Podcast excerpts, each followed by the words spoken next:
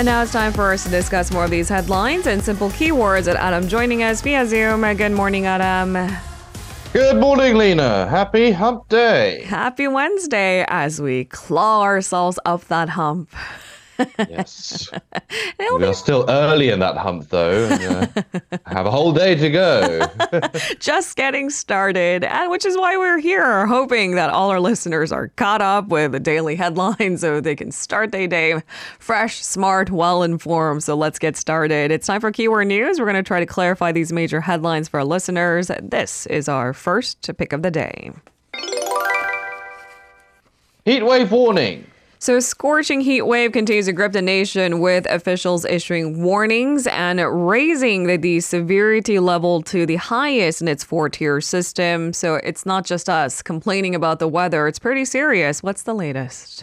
Yeah, so the government activated uh, a level re- uh, one response of the Central Disaster and Safety Countermeasures headquarters from 6 p.m. yesterday. The heat wave warning level was raised to the highest level uh, severe. When the severe level is declared, it means that in more than 40% of the 180 special warning areas nationwide, uh, the highest perceived temperature will be 35 degrees Celsius or higher for three or more consecutive days, or in more than 10% of the 18 special warning areas, the highest perceived temperature will be 38 degrees or higher for three or more consecutive days. This is the first time a severe heat wave warning has been issued since 2019. Um, most areas yesterday reached temperatures around 33 degrees uh, Celsius. Places in southern Gyeonggi province, uh, in Yeoju, for example, reached as high as 38.4 degrees. And obviously, the uh, actual temperature or heat that you experience or feel on the hmm. skin is uh, tends to be much higher if you count in the humidity levels and hmm. whatnot. Um, and even after sunset, the heat won't ease up, leading leading to uh, tropical nights. So I guess a lot of people uh, had their air conditioners on while they were sleeping as well, mm. like myself, for example. uh, now, the government is implementing measures to prevent heat related damages on a nationwide scale as it expects the heat wave's impact to spread. Uh, the government has instructed relevant authorities to strengthen heat wave measures for vulnerable groups like outdoor workers and elderly um, farmers. That's where a lot of the casualties are coming from. Uh, they're also calling for measures to protect the agriculture, livestock, and fisheries industries, mm. as well as infrastructure like roads and railways. And roads and railways are susceptible to damage not only from rain, but also high heat as well. And they also emphasize the importance of real time monitoring to minimize uh, human and property damages caused by the uh, heat wave. Mm. And unfortunately, it's not uh, the end of it. We're going to see at least a few more days of this intense heat.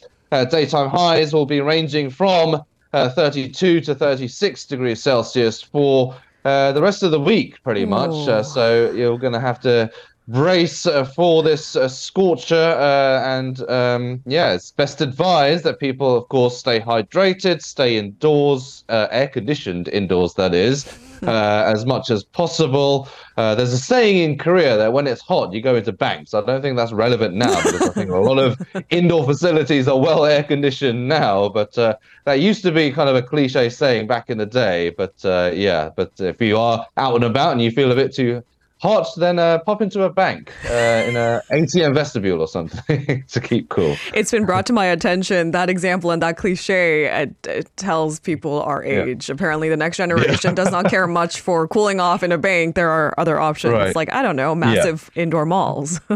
yeah, that could be an example. I went to a mall yesterday, in fact, but there were spots where the air conditioning was uh, very uh, rampant and they were very cool, but there were other parts of the mall yeah. that were still a bit humid and uh, mm. not so well air conditioned. I think it's mm. because of the large scale of the indoor space. Sure. I think, you know, ATM vestibules tend to be uh, small and uh, compact, so I think it's well air conditioned all throughout. But uh, yeah, these malls, uh, you have to find the right spots. Mm. Take your pick, but the idea remains the same. Stay cool and stay safe, uh, which brings our attention to protecting the especially vulnerable. This is a related second keyword of the day.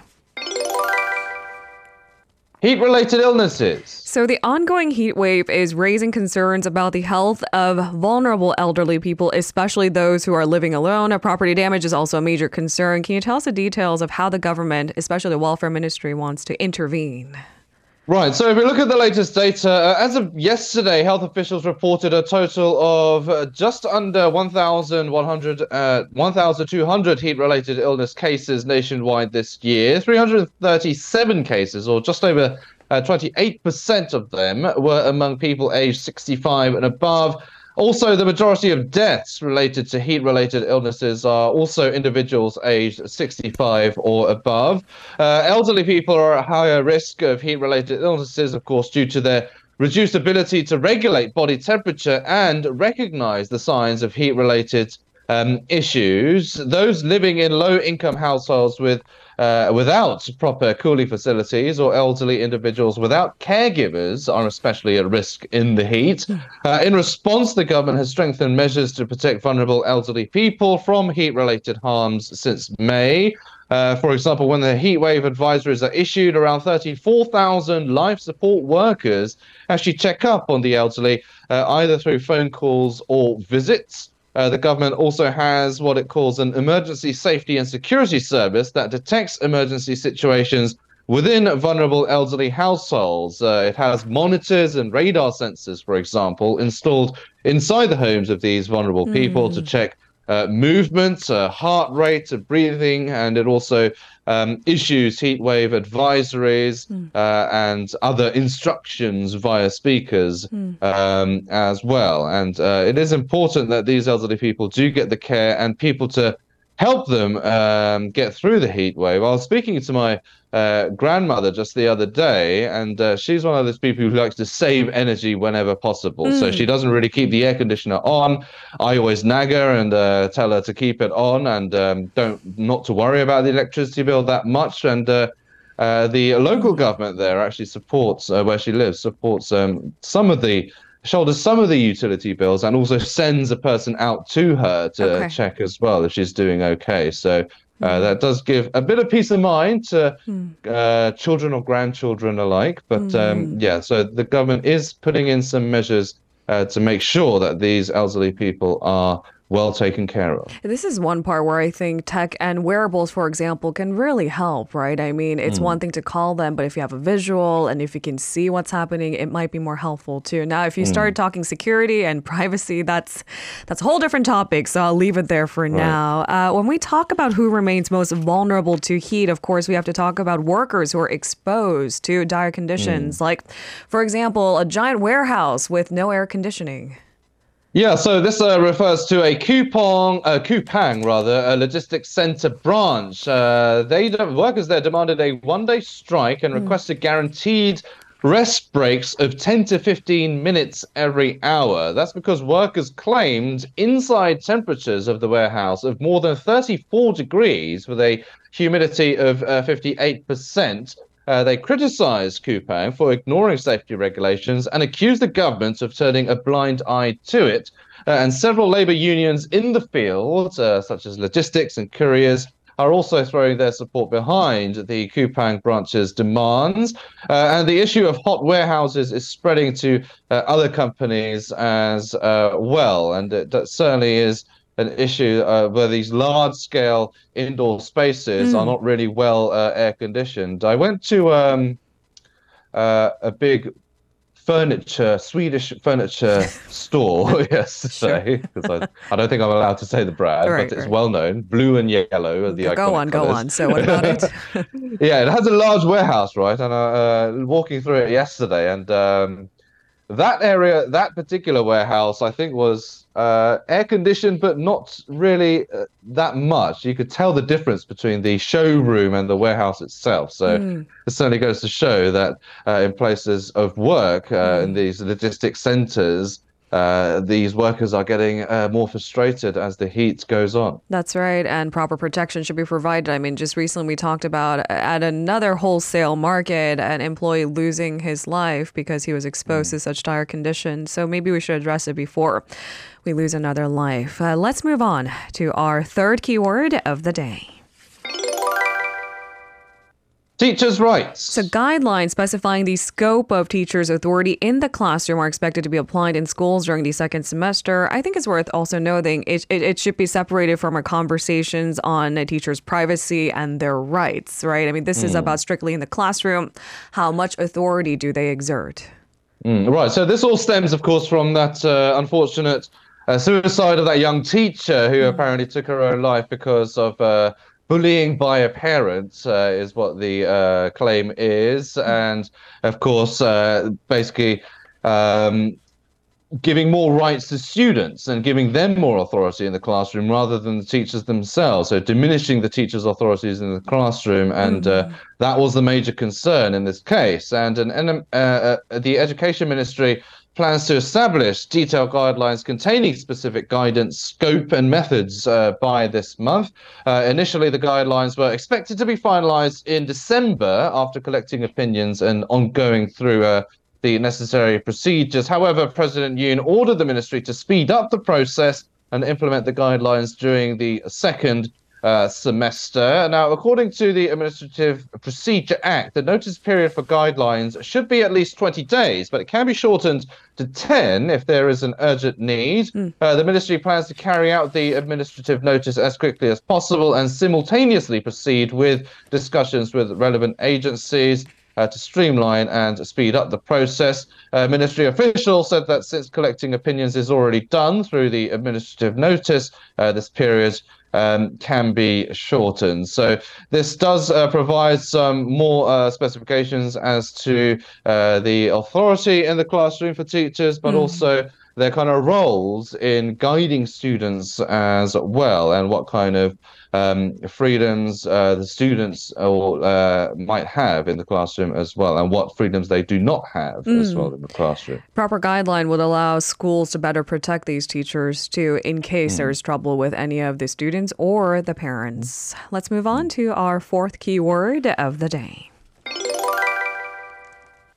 Metal supply chains. So, China's export restrictions of key materials used to make chips and displays, which is intended to hurt the United States, has the potential to disrupt the supply chains of Korean chip makers, too. It's collateral damage mm. from both ends. How is the Korean government mm. reacting?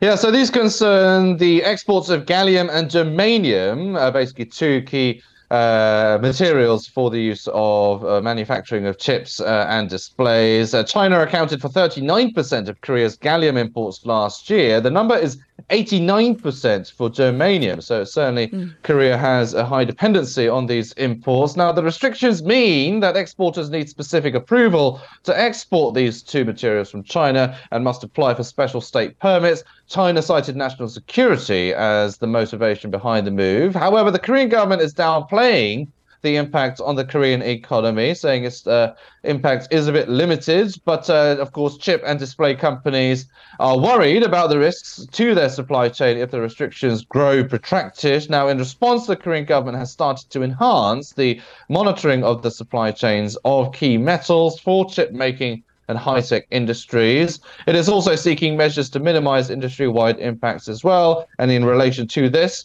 um, the Trade Ministry held a meeting with the associations of chip makers, display firms, and other related sectors yesterday, and they discussed ways to protect the supply chains. The government will set up consultation bodies to be in charge of sharing information on global supply situations and developing technologies uh, for replacement if uh, necessary as well. All right, with that, we move on to our final keyword of the day.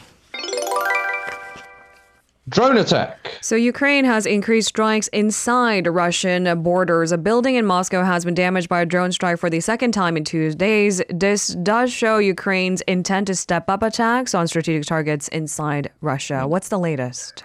Yeah, so the drone hit the 42 story, what's known as the IQ Tower, uh, quarter tower rather, which houses the offices of Russian Trade, Digital and Economic Development Ministries. It is part of the Moscow City Business districts. Uh, so it is a uh, key um, kind of target for Ukraine. Now, mm-hmm. Russia's defense ministry blamed Ukraine for the latest attack, though Kiev did not comment on responsibility. It did warn Russia that the conflict could soon move to its territory. Uh, no one was reportedly injured uh, in the skyscraper uh, attack. Uh, the ministry said that two more Ukrainian drones were also shot down by anti aircraft systems elsewhere in the uh, Moscow region. Uh, and Moscow has repeatedly accused Ukraine of carrying out drone strikes on its territory in recent months, including one um, on the Kremlin as well. There's no outright kind of admission from Kiev of them, but mm. uh, certainly the military tensions are escalating between the two countries in this ongoing conflict.